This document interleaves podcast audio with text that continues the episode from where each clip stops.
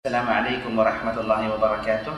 Uh, sa ngalan ni Allah, pagpupuri sa Kanya palagi, pagpapaabot ng kapayapaan at pagpupugay sa mahal na Propeta Muhammad sallallahu alaihi wasallam sa ng kanyang mga kaanak, mga kapanalig at lahat-lahat ng magsisipani.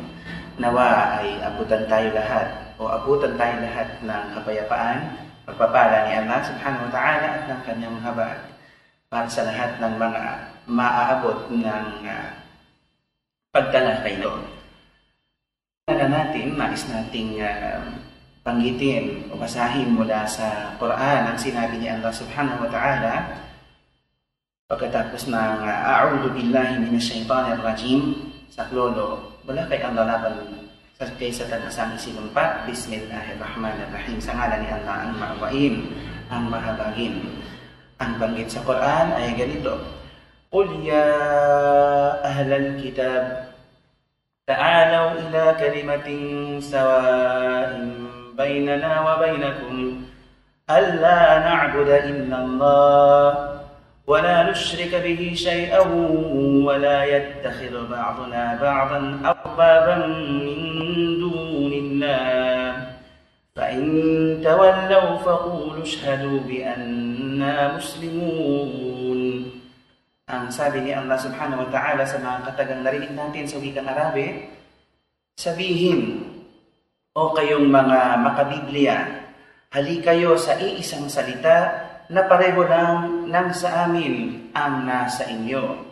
Ang huwag tayong sumamba sa iba kung hindi kay Allah lang at huwag nating ihahanay sa Kanya ang anuman. Huwag din natin gawing pangi-Panginoon ang isa't isa bukod pa kay Allah. Kung aayaw sila, sabihin ninyo lang, mapatutunayan kahit ninyo na kami ay mga sumusunod lamang naman. Yan ay matatagpuan natin sa kabanata ng Ali Imran mula sa Quran, kabanata ng Ali Imran at talata bilang 64. Sa pagkakataong ito, sa serye ng ating mga pagtalakay ukol sa relihiyong Islam at ukol sa mga relihiyong nakapalibot dito, ang nais nating bigyan pansin ay ukol sa nangyaring napakalagim o para naman sa mga Kristyanuhan, nangyaring napaka gandang bagay para sa kanila dito sa minamahal nating kapwang si Heso Kristo o kilala namin sa isang bilang si Isa. Ang pamagat o pinamagatan natin ng ating pagtalakay ngayong pagkakataon na ito na bakit ninyo ako pinabayaan. Ito'y original nating nabigyan ng pamagat noong una itong ma marinig bilang huwag ninyo kong ipako. Subalit nakita natin mas maganda at mas naaangkop ang bago nitong uh, pamagat na bakit ninyo ako pinabayaan. Sa panimula, nais natin sabihin na hindi ako umaasa na inyong maiibigan ang mapapag-usapan natin ngayon.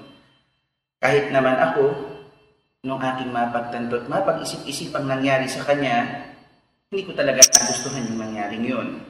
Kinikilabutan ako sa tuwing ito'y sumasati sa aking isipan. Kaya lang, mahalaga kasing tumbukin ang hinaing na ito at usapan natin. Ukol ito sa isang lalaki na umano ay karumaldumal na pinatay Rumal-dumal dahil nakita niyo siguro kung paano yung portrayal ni um, sino nga itong director na ito. Doon sa pelikulang The Passion of Christ, hindi ba naman karumal-dumal pa yung nangyari niyo? Kung ganun nga talaga nangyari. Pinagtulong-tulungan ng lalaking ito, dumanas ng hindi mapapantay ang kaapihan. Baka naman ikasama ng loob ng ibang makapapanood. Bakit, bakit ko sinabing lalaki? Eh, hindi naman babae kasi si Yeso Cristo. Lalaki naman kasi. Kaya yun din ang ating panggit. Dumanas siya ng karumal-dumal na kaapihan. Pinapanood ng regular, taon-taon sa mahal na araw, yung kanyang paghihirap. Pinapanood kung paano siya pinaglaruan. At sa kasalukuyan, yung kahayupan na ginawa sa kanya ay itinuturing ng napakaraming naniniwala umano sa kanya bilang kanilang kaligtasan. Bago siya nawala, bago nawala si Yeso Kristo, uh, alayhi salam o sinabi Isa, baka na naman ikasama ng loob, pero sinasabi natin bago siya nawala, kasi wala na naman siya ngayon. Inaamin naman ng lahat na siya'y umakit na sa langit, wala na sa lupa. Kaya sinabi natin bago siya nawala, ay nagsumamo siya. Meron siyang hiningi o hiniling. Sabi niya sa kahulugan o sa ating sariling pag, uh, pagsasalarawan ng kanyang sinabi, parang awa nyo na huwag ninyo kong ipako. Yan ang kanyang tanging hiling. Hinihiling niya sana huwag mangyari yon. Kung siya ay pinakinggan sa kanyang hiling, si Jesus Kristo humiling na huwag sana siyang ipako, kung siya ay pinakinggan, malalaman natin yan ngayong pagkakataon na ito, sa, sa pagtalakay na ito at maiintindihan.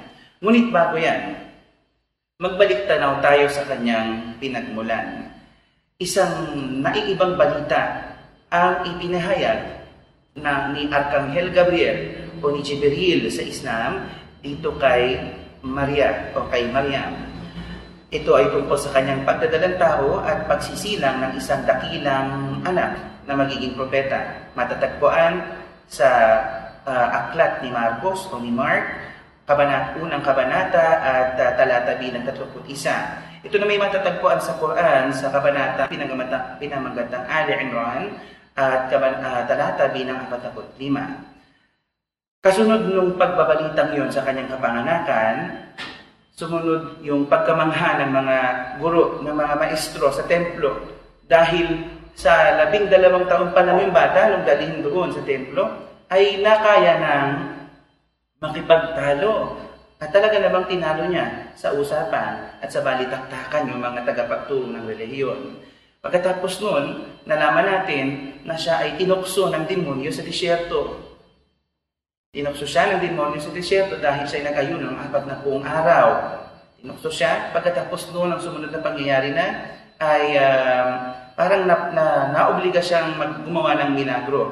Yun ay nang maubusan ng alak sa isang piging o sa isang handaan.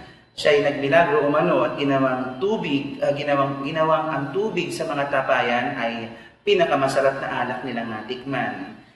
Naparami din niya ang mga pagkain.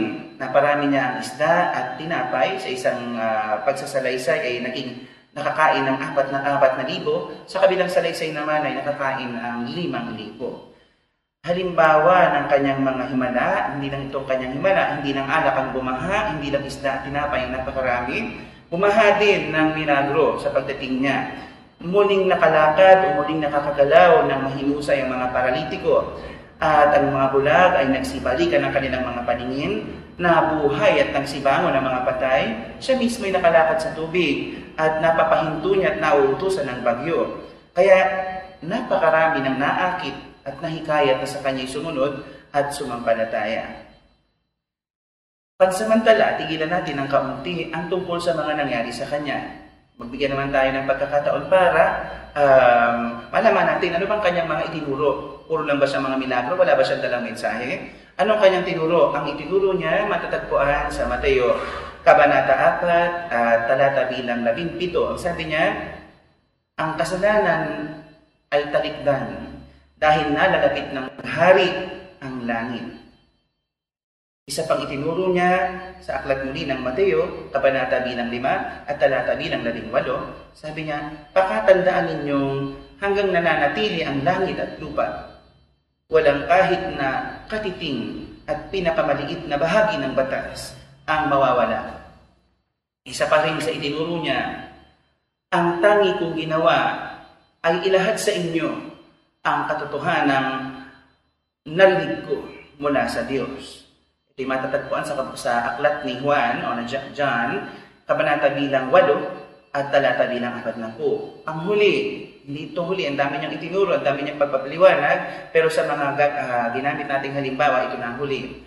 Sabi niya sa aklat muli ni Juan, John uh, 8:42, uh, ang sabi niya, Ako ay galing sa Diyos at narito na nga ako. Hindi ako naparito dahil sa sarili kong gusto. Kaya lang, ay isinubo niya ako. Napakalinaw ng kanyang mga katuroan. Ngayon naman, sa kasalukuyang panahon, napakarami ang umaasa sa kanya. Ang dami naghihintay. Sobra nang ang paghihintay. 1800s pa lang, itin itinayana ng sekta ng mga sabatista ang kanyang pagdating. Dalawang beses silang sinabing darating siya sa ganitong date dalawang beses din silang pumalpa sa, pag, sa kaligtasang dulot ng pagkabayubay niya at pagkamatay umano sa krus. At matagal nang pinagkakitaan ang kwentong ito, Marami na ang mga tumiba, marami na ang tumubo sa pagtitinda ng kanyang dugo, sa pagtitinda ng kanyang tinik, sa pagtitinda ng kanyang napakaliit na tapis nung siya ipako umano sa krus, at napakarami na lalo ang kumita sa kanyang kahoy at pako.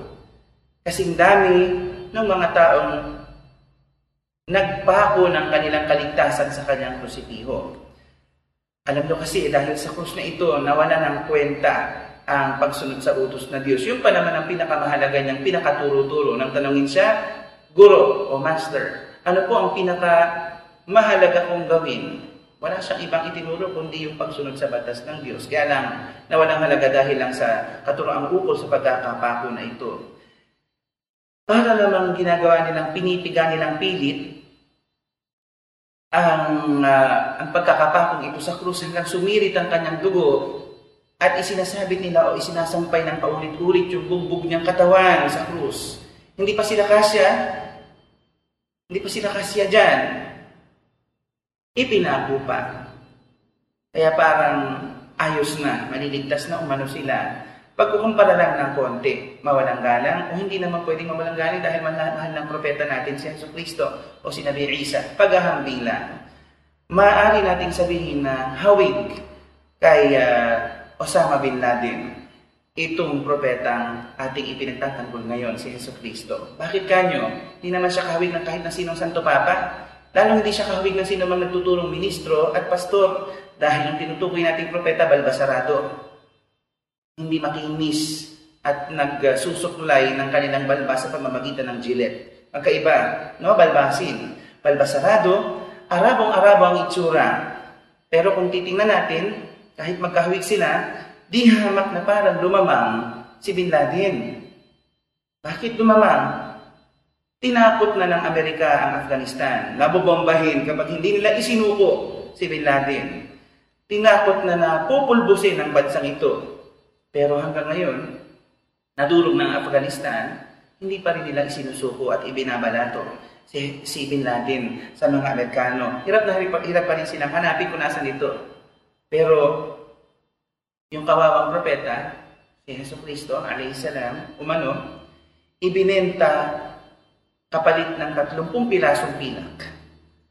Pagkatapos siyang madakip, nagkanya-kanya na ng tago at nagkanya-kanya ng nagpulasan, nagtaktak, nagtakbuhan yung kanyang mga natuturuan ng mga mag-aaral.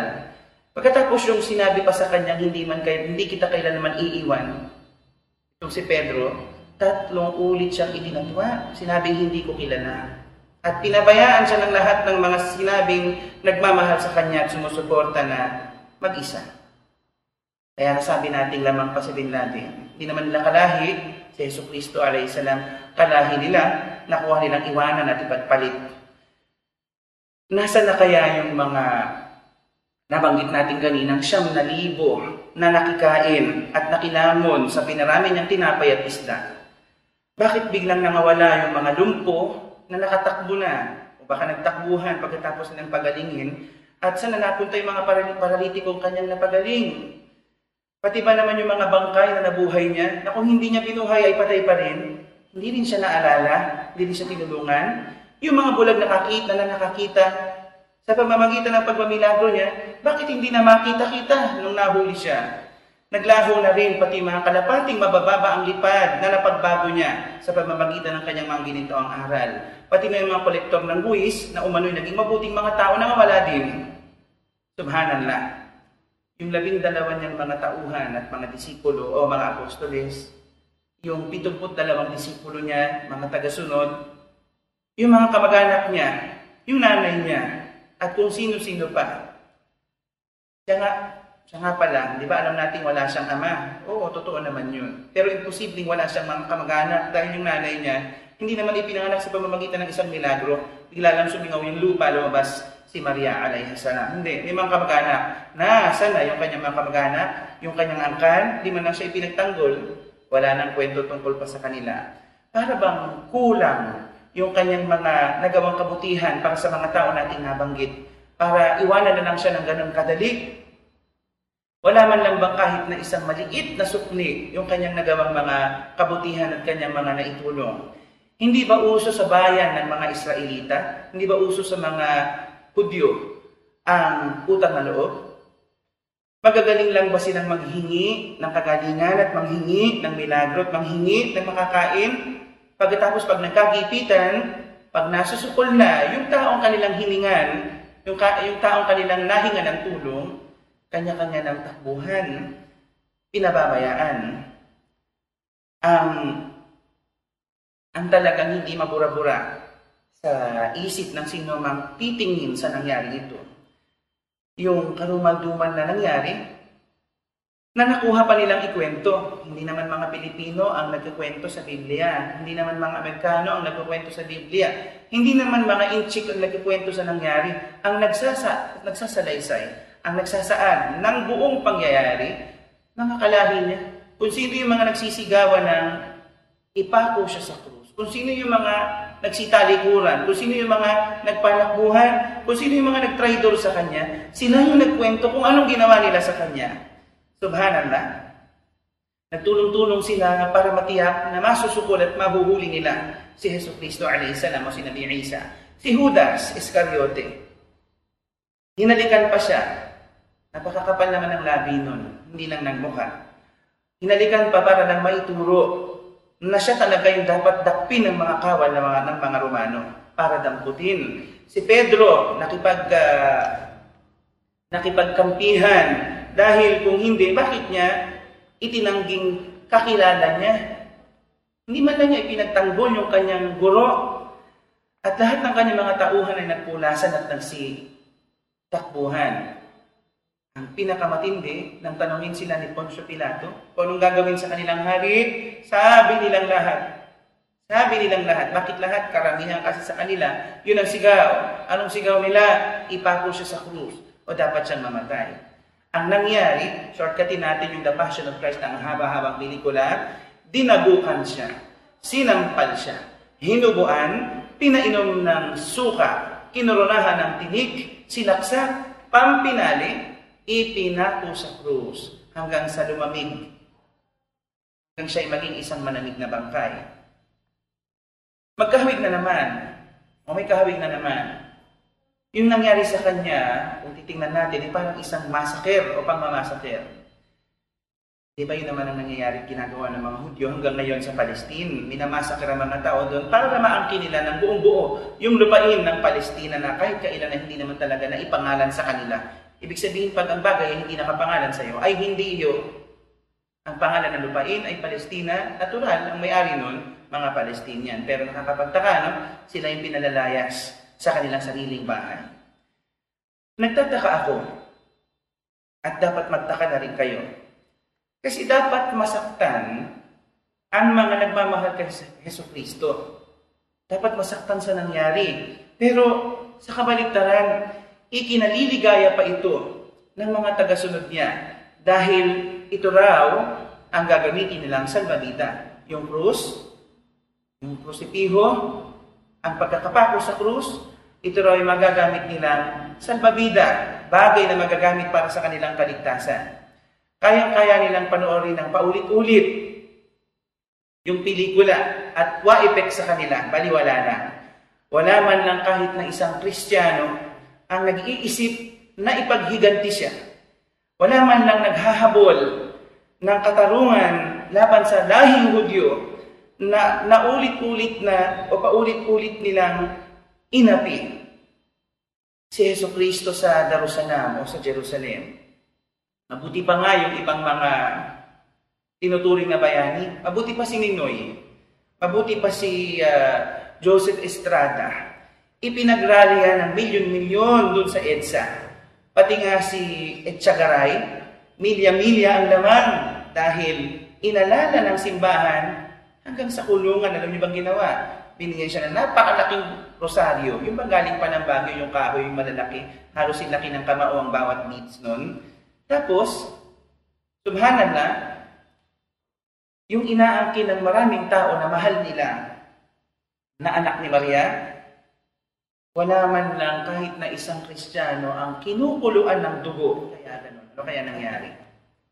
Sabi ng mga kolektor at ng mga nagpapaikot ng abuluyan, ang pagkamatay at pagkakapako sa krus ni Yeso Kristo ay isang bagay na kailangan. Ito raw kasi ang misyon ng kawawang si Kristo. Yung siya'y gawing sangkalan ng kasalanan ng mga Kristiyano at pangkalso sa impyerno. Hindi na natin nais na sagupain pa at salubungin o kontrahin ang katuroan ito. Ang atin lang, bilang normal na tao at nag, nagtataglay ng malinaw na pag-iisip, sino ang nagsabi na sinabi ni Heso Kristo na ang sabi ng Diyos ay dapat siyang mamatay. Dahil wala naman kasing itinuro si Heso Kristo na hindi iniutos sa kanyang ituro ng kung may kapal. So sino nagsabi na sinabi ni Heso Kristo na sinabi ng Panginoon niya o ng Diyos na dapat siyang mamatay para sa kasalanan ng kung sino-sino?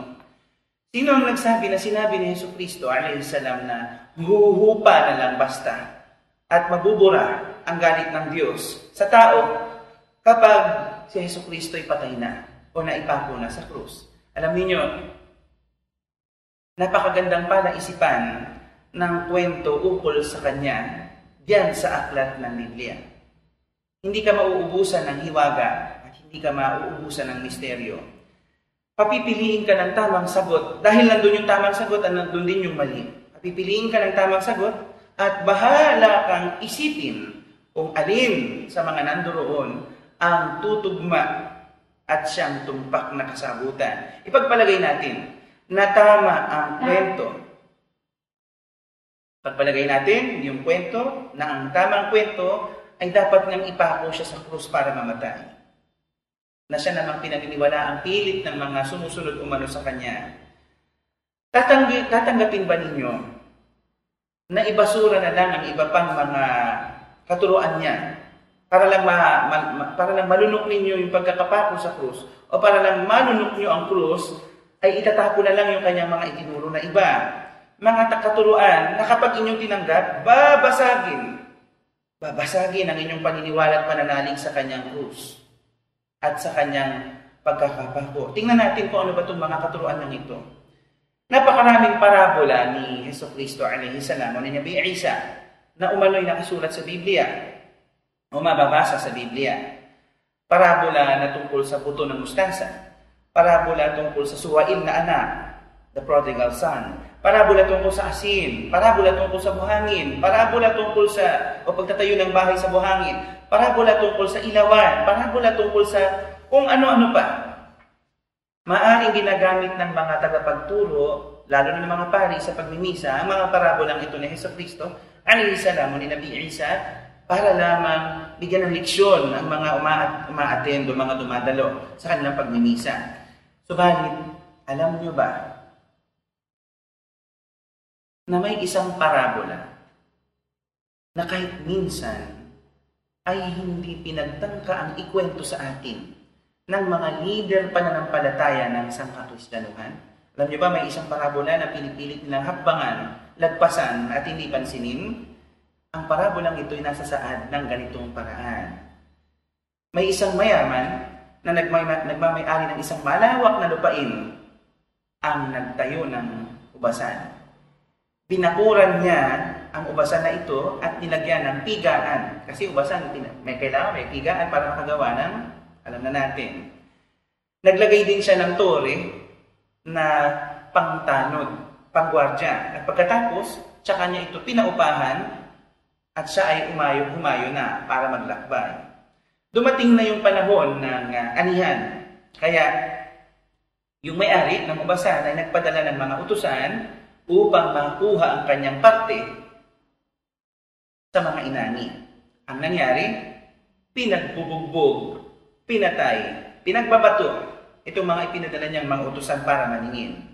Nagpadala siya, nagpadala siya ng higit sa, o higit na marami pang ibang bilang ng utusan, subalit ganun din ang sinapit ng mga yun sa kamay ng mga nangungupahan sa kanyang lupain. Hanggang sa huli, naisip ng may-ari ng ubasan na ito na ipadala ang kanyang sariling anak. Pay attention dito sa passage na ito.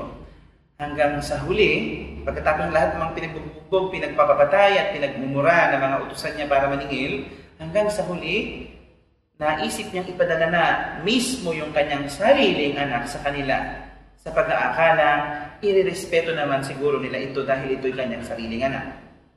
Subalit nang makita ng mga nangungupahan sa kanyang ubasan ang kanyang anak na paparating, isang maitim na balak ang kanilang niluto Patayin natin ang anak na may-ari. Aangkinin na natin ang kanyang lupain. Siyempre, pag namatay may-ari, ang susunod na magmamana, yung anak, eh wala nang magmamana pag napatay na. Mamamatay may-ari, so naisip nilang magiging kanina na. Ang ginawa ng mga taong ito, hinuli nila yung anak. Kinaladkad nila palabas ng ubasan at pinatay. Pagkatapos, pagkatapos magkwento ni Heso Kristo nitong parabolang ito, Nagtanong siya. At ngayon, kapag dumating na ang may-ari ng ubasan, ano ba ang gagawin niya sa mga nangungupahan? Siya na mismo sumagot ng, ng tanong niya. Sabi niya, tiyak na papatayin niya ang mga, ang mga walang kaluluwang ito at ipapaupa ang ubasan sa iba na ibibigay sa kanya ang kanyang parte sa tamang panahon baka maisip ng mga aabutin ng pagtalakay na ito na gawa-gawa na natin yung kwento. Eh, di basahin nyo mismo, hanapin nyo sa Aklat ni Mateo, Kabanata bilang o Kapitulo bilang 21 at talata bilang 33. Isipin natin, sino kaya ang tinutukoy sa parabolang ito na anak ng may-ari ng bahay? Ano ba ang tinutumbok ni Hesus Kristo o ni Nabi Isa ano bang kanyang pinatatamaan sa parabolang ito? Eh di para malaman nyo ang sagot, tingnan nyo siyang mabuti. Tingnan nyo mabuti kung anong alam nyo sa nangyari sa kanya. At tingnan nyo rin mabuti ang parabola. Timbangin natin kung sa pamamagitan ng pagkatay sa kanya ng mga Hudyo ay patatawarin ng kanyang ama ang kasalanan ng mga Kristiyano Patatawarin nga ba na talaga ng kanyang ama ang mga kasalanan ninyo? Isipin na lang din mabuti. May utang kayo sa akin. Nag-utos ako ng mga tao para maningil sa inyo at pinapunta ko doon para maningil. Tapos, ang ginawa niyo, pinagpapatay niyo, pinagmumura, insulto at uh, pinalalayas niyo ng ubasan. Hindi niyo binigay yung aking parte. Hanggang sa naubusan na ako ng maipapadala dahil lahat natatakot na sa inyo dahil pinagpapapatay nyo o pinapahiya. Naisip kong ipadala na yung sarili kong anak mismo, baka galangin ninyo. Total, anak ko na yon. Pagdating niya doon ay pinatay niyo pa rin. Patatawarin ko na lang kayo basta ng inyong utang sa akin. Dahil lang sa napatay niyo yung anak ko. Kapwa tawad na ba tayo? ang utang nyo ipatong pa doon sa buhay at kahihiyan ng mga iba pang utusan ko na ipinadala para maningil, ipatong pa doon sa pagkakapatay nyo sa anak ko. Patatawarin ko na lang basta dahil napatay niyo yung mahal kong anak. Tingnan natin uli ang kwento. Kung talagang sagot na ni Kristo, alayhi salam, ang kasalanan ng mga Kristiyano, Ibabasura na lang ba natin ang nangyaring pag-ayaw niya na ito ay matupad? Samahanan na. Bukod sa siya ay mayroong mga allusions o mga pagtutukoy doon sa mangyayari na hindi yun magugustuhan ng poong may kapal. Kasi kung titingnan natin, yung ubasan ay parabola tungkol sa daigdig. At lahat ng mga tao, sila yung mga nangungupahan o nakikigamit ng daigdig na ito. Nagpadala ng utusan ng mga propeta, ng mga alagad, ng mga mensahero ang kung may kapal para singilin ang mga tao sa pagsunod at pagtupad sa kanyang mga utos. Hanggang sa hindi na nila matupad ito at naubos na, nagpadala na siya ng pinakamalapit sa kanya, si Heso Kristo. Sa panahon na yon. At pinatay pa rin. Anong sabi ni Heso Kristo? Anong gagawin ng, ng impyerno dun sa mga walang hiyang yun na mga nagpapatay sa pinakauli niya ipinadala. Sabi ba ni Heso Kristo, pa, uh, patatawarin na lang ng poong may kapal? Hindi yata. Basahin ng mabuti ang parabolang yan at itindihin. Ano bang tinutukoy niya? Ngayon, balingan naman natin ang pagtuunan ng pansin itong pangalawang punto na kung talagang sagot na ni Kristo ang kasalanan ng mga Kristiyano, bakit kaya ang kanyang mga sinabi ay hindi pagpayag o pagtanggi na lang sa bagay na ito? Inaayawan niya. Hindi iisang pagkakataon na mababasa natin, wala siyang planong magligtas ng kahit na sinong Kristiyano.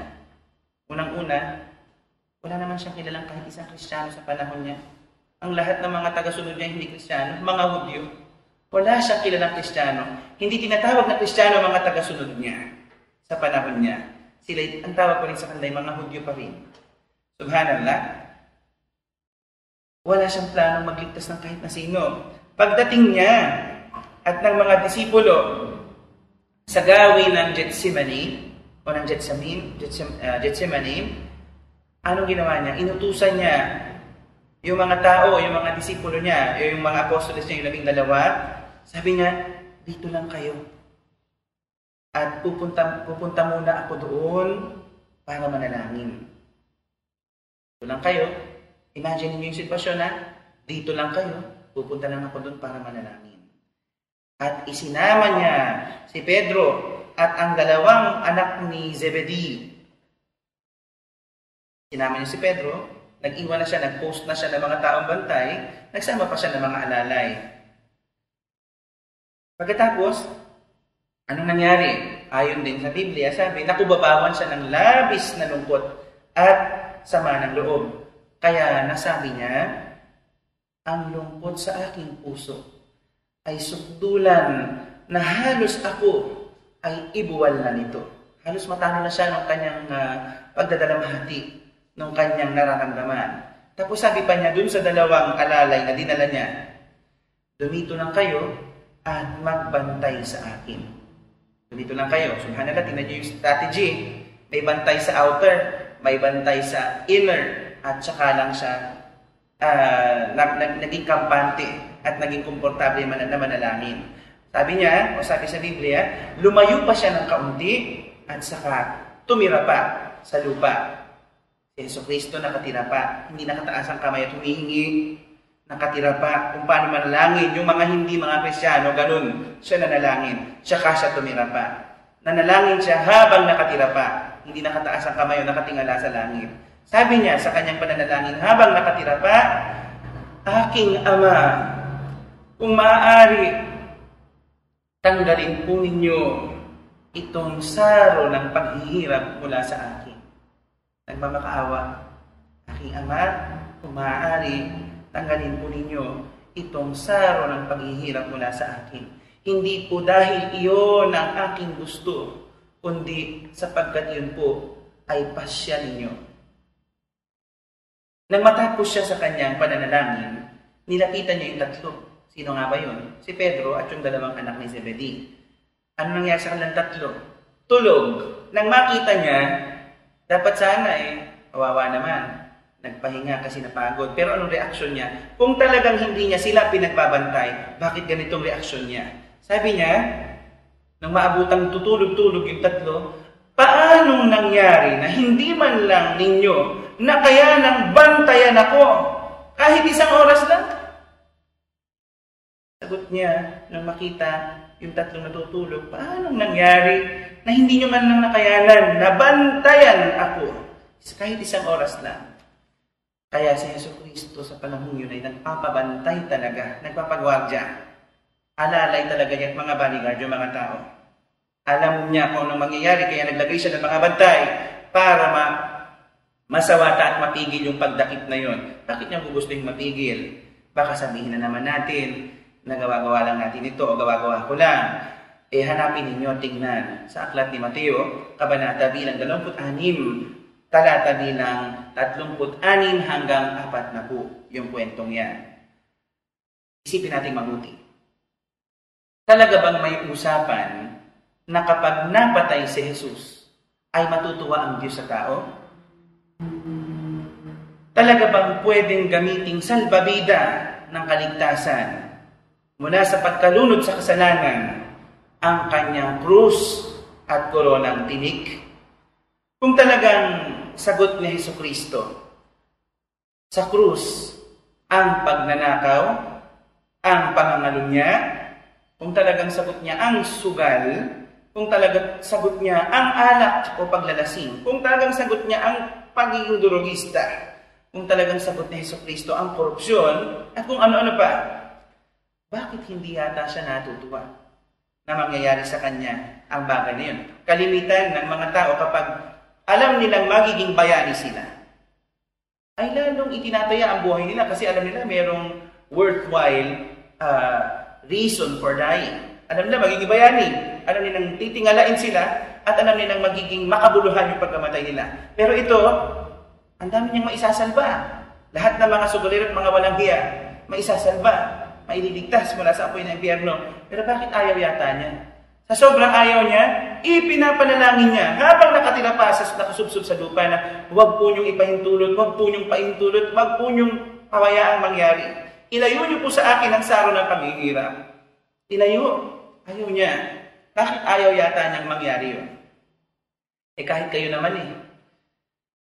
Kahit sino namang tao, kung simpleng pagbababarilin ka lang, firing squad, siguro okay lang. Kaso, nakita nyo naman yung ginawang uh, ginawa doon sa The Passion of Christ, hindi naman siya basta pinagbabaril doon.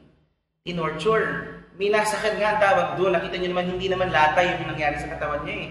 Nagkadahiwa-hiwa sa pagpapalo yung uh, ginawa sa kanya. Kung talagang nangyari yun, subhanallah. Sino man, sino namang magpapakabayani na gawin yun sa kanya. Ang, ang, ang problema pa, habang ikaw ay pinaparusahan ng ganun ka kahapdi at ganun katindi, wala kang saklo. Posibleng, hindi ko alam kung paano nangyari, kung paano kumapit yung ganun kaliit na tela sa kanya. Kahit lampin, nilalagay ng perdible, pero yun, paano kumapit yun? Ang liit-liit ng tela sa isang malaking tao. Ewan natin kung paano nangyaring magic doon. No, habang hinihiya siya, nakahubad, habang pinarurusahan, walang saplot kundi napakaliit na panyong yun. Subhanallah. Sinong gustong gawin yun sa kanya sa harapan ng pagkarami-raming tao? Kaya nga, kaya nga, propeta talaga si Yesu Kristo, alayhi salam, ipinagdasal niya sa kung may kapal, huwag niyo pong ipahintulot na ako'y mapahiya, huwag niyo pong ipahintulot na ako'y maging kahihaya, iligtas niyo po ako mula sa kanilang pangdudusta at panghihiya. Hiningi niya hindi niya hiningi na maligtas yung mga tao. Hiningi niya na siya ang iligtas laban sa kanila. Kung siya talaga ay naipako sa krus, tuin ninyo. Kung talagang naipako siya sa krus, kung talagang yun, siya yun, hanggang sa krus, iba ang turo niya. O ibang, ipinatu- ibang aral na inihatid niya sa atin at ipinaabot. Kung siya nga talaga ay naipako sa krus, hanggang sa dulo ng kanyang paghihirap, ay nagpupuyos ang kanyang damdamin at hindi niya matanggap na iyon ang, kan, ang kanyang dapat na kahinatnan. Si Yesu Kristo, salam, kung talagang yun ang nangyari sa kanya na ipako sa krus, si Yesu Kristo ay umiiyak. Umiiyak. Sa pamamagitan ng isang napakalakas na tinig, nagpalahaw daw si Yesu Kristo kung siya ngayon. Ang sabi niya, Eli, Eli, lama sabaktani. Ang sabi niya, Eloy, Eloy, lama sabaktani. Sabi niya, Diyos ko, bakit niyo ako pinabayaan? Kaya ang titulo ng ating pagtalakay ngayon, yung mismong sinabi niya, bakit niyo ako pinabayaan? Kailangan ko pa bang sabihin kung saan matatagpuan ito? Mateo, Kabanata bilang 27, talata bilang 46. Subhanallah, si Yeso Kristo mismo, ang turo niya, ang pagkakapako sa krus ay kapabayaan. Diyos ko, Diyos ko, bakit niyo ako pinabayaan? Ang pagkakapako sa kanya sa krus, kapabayaan. Kung siya'y napabayaan kaya siya naipako sa krus, paano siyang makapagliligtas? Eh, ang pagkakapako nga sa krus ay kababaya. Tinupad naman niya lahat ng inutos sa kanya at itinuro yung mga aral na kailangan marinig ng gusto mga manampalataya at magbago na ng kanilang mga daan. Nagreklamo lang naman siya. Natupad naman niya lahat ng inutos. Siya pinabayaan. Hindi naman niya sinulo yung mga milagro. Hindi naman niya puro mga kamag-anak yung binuhay niya. Hindi naman puro kamag-anak yung pinagaling niya. Inupad niya lahat ng mga utos. Kaya nagreklamo siya. Kung siya talaga yon, bakit siya pinabayaan? Subhanallah. Bali wala na lang sana kung hindi na lang sana siya nakalakad sa tubig. Bali wala na lang sana, hindi na lang sana siya nakapagpabago uh, ng tubig at naging alak. Bali wala na lang sana kung hindi niya na lang kaya na makapagpagalaw ng kahit na ano, makapagpagaling ng may sakit. Bali wala na lang kung hindi niya kayang magpatigil ng bagyo. Bali wala na lang kung hindi niya kayang bumuhay ng patay. Sana, nung siya na yung papatayin, hindi siya pinabayaan. Hindi niya matanggap na pagkatapos niyang tuparin ang usapan sa pagitan niya at ng poong may kapal, siya'y ilalaglag, siya'y tatraidorin, siya'y pababayaan. Itinuro pa niya, itinuro pa niya, sabi pa naman niya, nakakapahiya naman para sa kanya. Sabi niya, sa isa sa mga itinuro niya, popular din itong maturuan sa simbahan at kung saan-saan pang mga kapilya at pagtitipon-tipon, fellowship, ng kakristyanuhan, sabi ni Yeso Kristo umano, humingi, humingi, at kayo ay bibigyan. Hanapin at inyo itong matatagpuan. Kumatok at kayo ay pagbubuksan. Sabi pa niya, interpretasyon ko ano ibig niya sabihin doon. Sino sa inyo ang hihinga ng kanyang anak ng tinapay para lang bigyan niya ng bato? O kaya ay hihinga ng kanyang anak ng isda para bigyan niya ng ahas. Pagpapatuloy pa niya, kayo nga mga upod ng sama, marunong magbigay ng mabuti sa sarili niyong anak, siya pa kayang nasa langit? Ibigay niya ang mga mabubuting bagay na kanilang hinihingi. Tingnan natin kung totoo itong tinuro niya. Hindi lang siya kumatok. Si Yeso Kristo, alayhi salam, kung totoo ang nasa Biblia, hindi lang siya kumatok sa langit. Hindi lang siya basta nanghingi. Hindi lang siya basta naghanap. Nagmakaawa siya, nanginginig na lumuluha, nakasusog pa sa lupa para lang siya iligtas. Kung totoong siya ay naipako sa krus at namatay, isa lang sa dalawa ang totoo. Isa sa dalawa ang pwedeng totoo at dapat tanggapin. Yung isa, pipilasin na natin at tatanggalin itatapon na natin at hindi natatagrahin ang ating mga puso at ng ating mga isip at sasabihin natin isang kasinungalingan. Si Yeso Kristo ba ay pinakinggan? Sabi niya kasi humingi, bibigyan. Humanap, matatagpuan. Umatok, pagbubuksan. Nung siya ay kumatok sa langit at humingi na siya ay iligtas, siya ba ay iniligtas at pinakinggan o hindi? Sasabihin natin, o baka wala tayong masabi kung hindi isang pagtunganga, wala tayong may sagot. Siya nga hindi pinagbigyan. Siya nga hindi pinakinggan. Sino ba kayang uri ng Kristiyano ang mapapakinggan kapag kumatok sa langit? Kung si Yeso Kristo pinakamalapit, hindi pinakinggan, pinabayaan. Sabi niya, pinabayaan siya eh. Diyos ko, Diyos ko, niyo ako pinabayaan. Siya ang nagturo nun. Nakapabayaan ang nangyari sa kanya. Kung siya nga hindi pinagbuksan ng langit nung siya'y kumato. Kung siya nga, hindi pinagbigyan ng langit nung humingi. Kung siya nga, hindi pinagbigyan ng langit nung hanapin niya yung tulong nila. Pa kaya yung kung sino-sino lang? Ito na siguro yung pinakahuli natin gustong ipaisip sa ating lahat. Kung totoong napatay si Heso Kristo at nabayubay sa krus bilang kaparusahan, kahit wala siya kasalanan, Pangangahulugan itong wala siyang pananampalataya. Delikado ang maniwalang siya'y naipako sa krus. Delikado. Dahil sabi niya, mayroon lang kayo, kahit gabuto ng mustasa, alam niyo ba yung buto ng mustasa? Pagkaliklit na buto. Kung mayroon lang kayong kahit gabuto ng mustasa na, na laki o liit ng pananampalataya, magagawa ninyong utusan ang punong ito na mabunot at tumapon sa dagat at susundin kayo nito. Sabi niya yan sa aklat ni Lucas o ni Luke, kabanata bilang 17, talata bilang 6. Sabi niya, kung meron lang kayong gabuto ng mustasa ng pananampalataya, magagawa niyong utusan ng pulong ito na tumapon. Hindi nga siya nag-utos eh. Nagmakaawa nga na iligtas. Hindi natupad. Ibig sabihin ba nun, eh, kahit gabuto ng mustasa, wala siyang pananampalataya? Nakakatakot.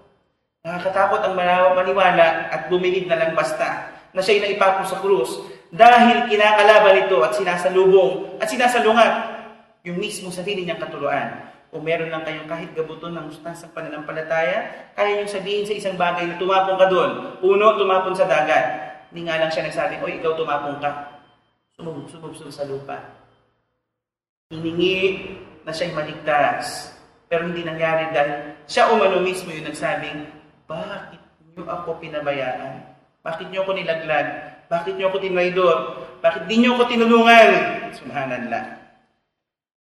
Matatagpuan natin yung sinabi niyang yun tungkol sa gabuto ng mustasang pananampalataya na kung meron ka magagawa mong hingi ng kahit na ano't mangyayari sa aklat ni Lucas, kabanata bilang o kapitulo 17 at talata bilang 6. Subhanallah. Isa't isipin nating mabuti kung alin ang totoo. Siya ba talaga'y naipasok, naipako sa krus ayon sa kanyang sariling katuruan?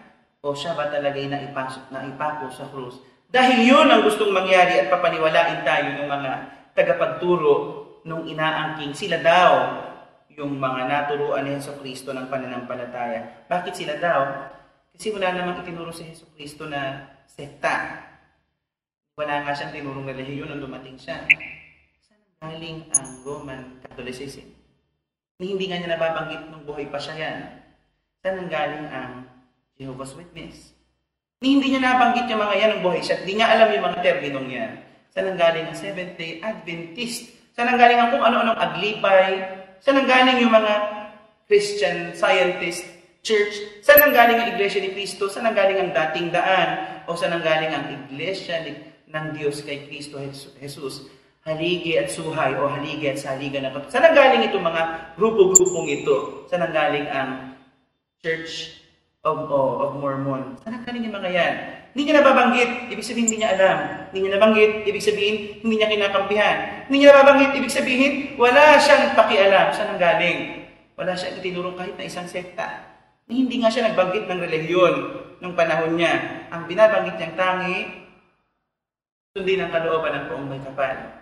Wala nang iba. Kung kayo'y tagalupa, sunod sa Kanya, dahil ang mga tagalangit ay sumusunod ng tiyak sa Kanyang mga patakaran.